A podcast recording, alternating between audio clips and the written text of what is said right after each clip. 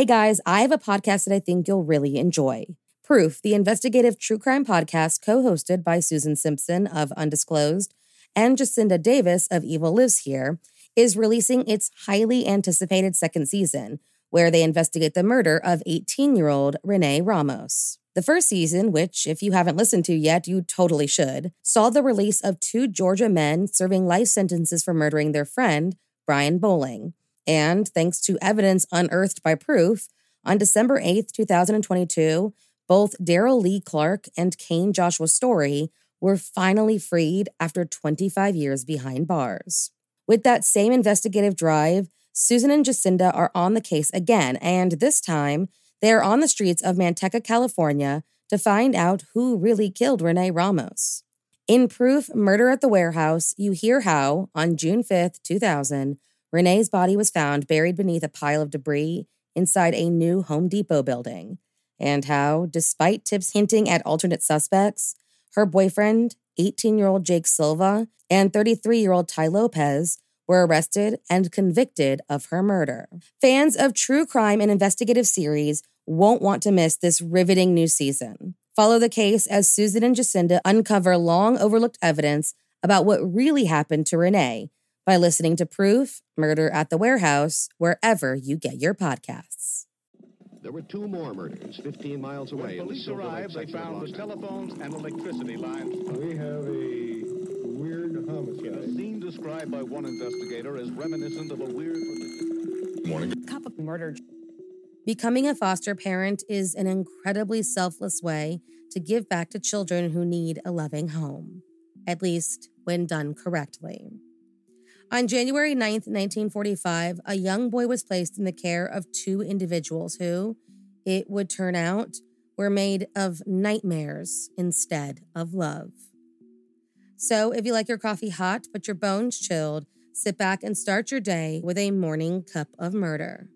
In the year 1945, when our story takes place, young Dennis O'Neill, born March 3, 1932, was a 12 year old boy residing in Newport, Monmouthshire.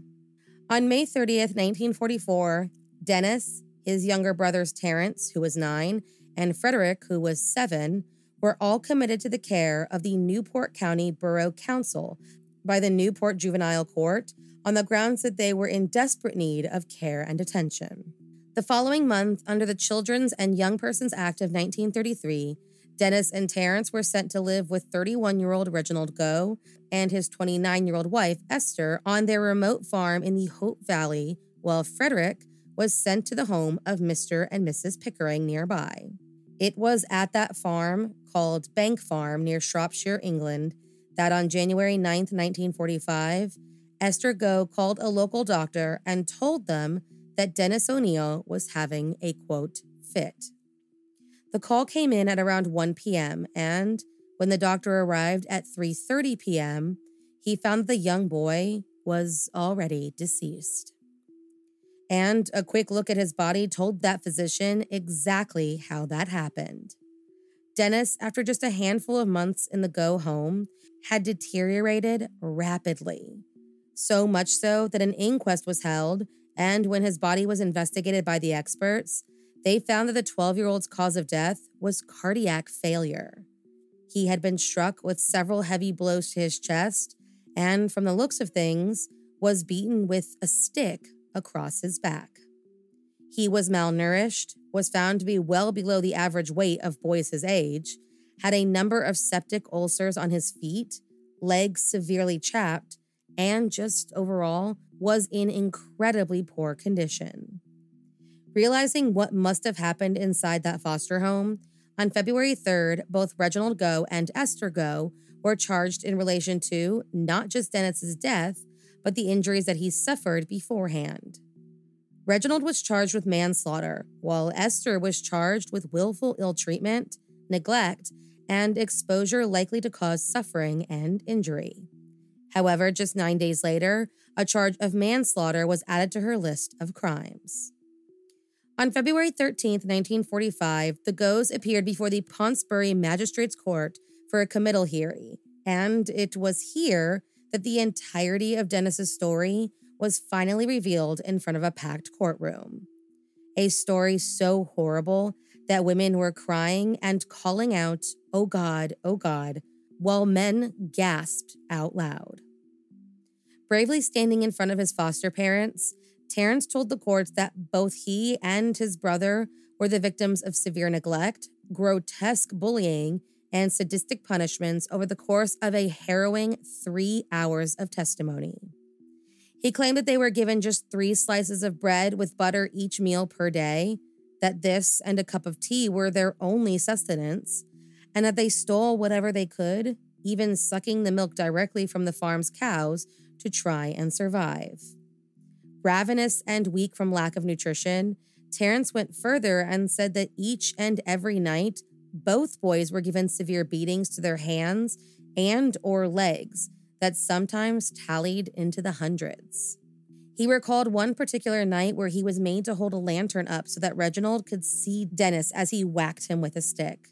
He claimed, quote, I think it was a big stick because they had broken the thin one when they thrashed me.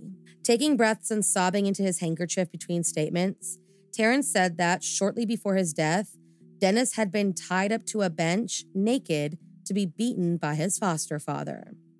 First, he struck him with a rope and then switched to a stick hitting him until his legs were so swollen that he could barely stand.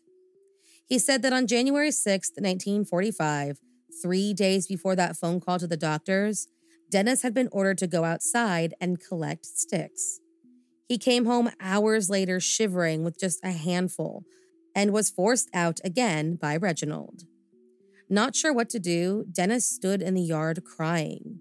That's when Esther went outside, grabbed the boy by the hair, and pulled him into the house.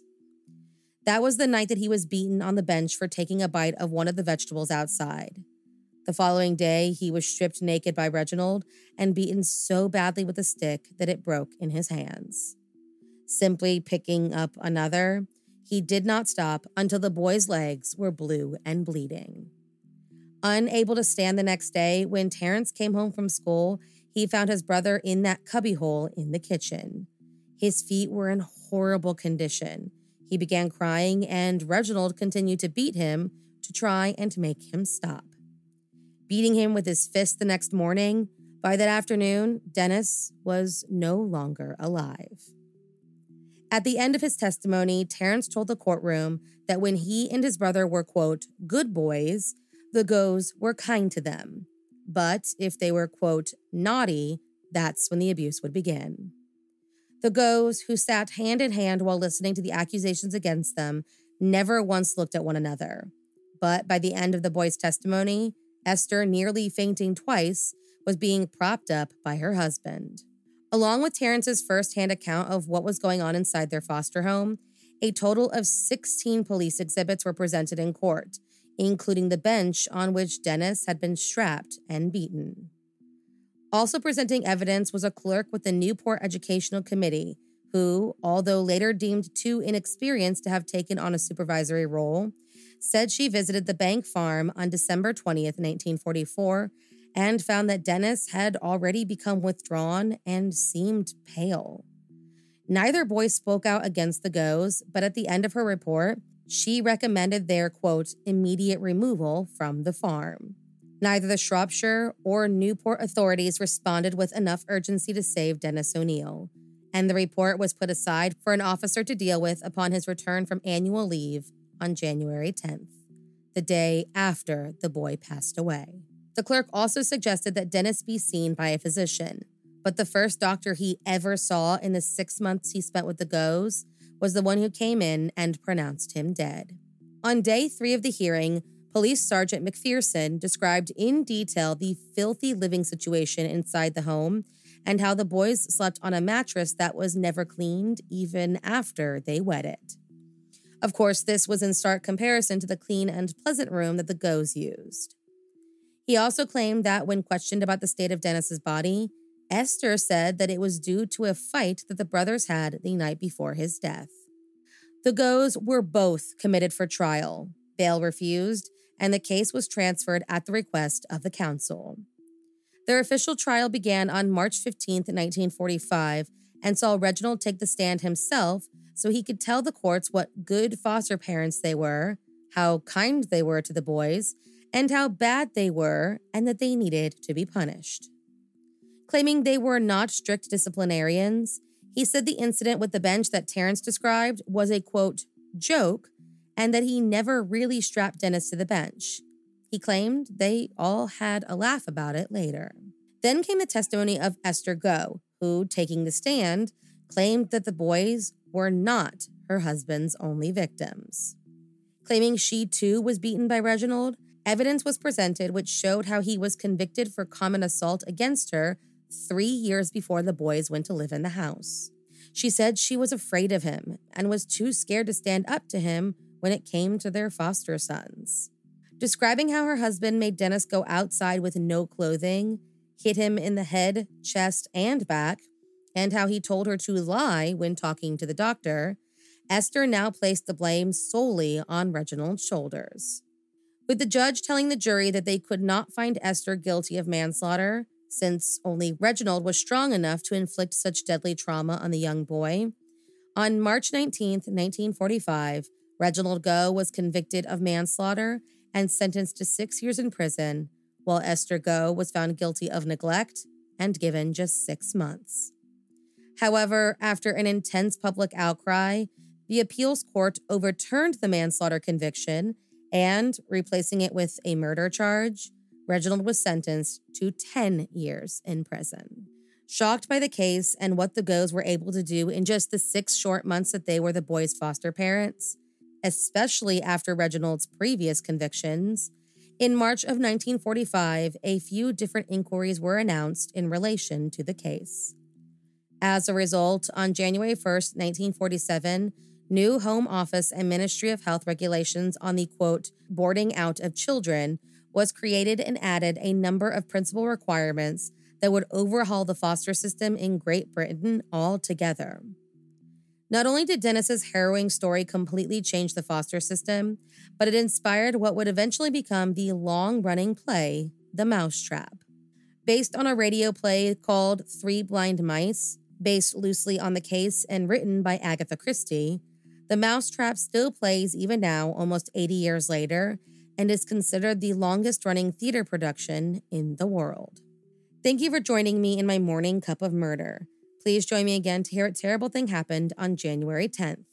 Don't forget to rate and subscribe and let me know how you like it.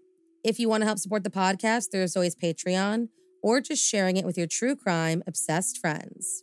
And remember, stay safe.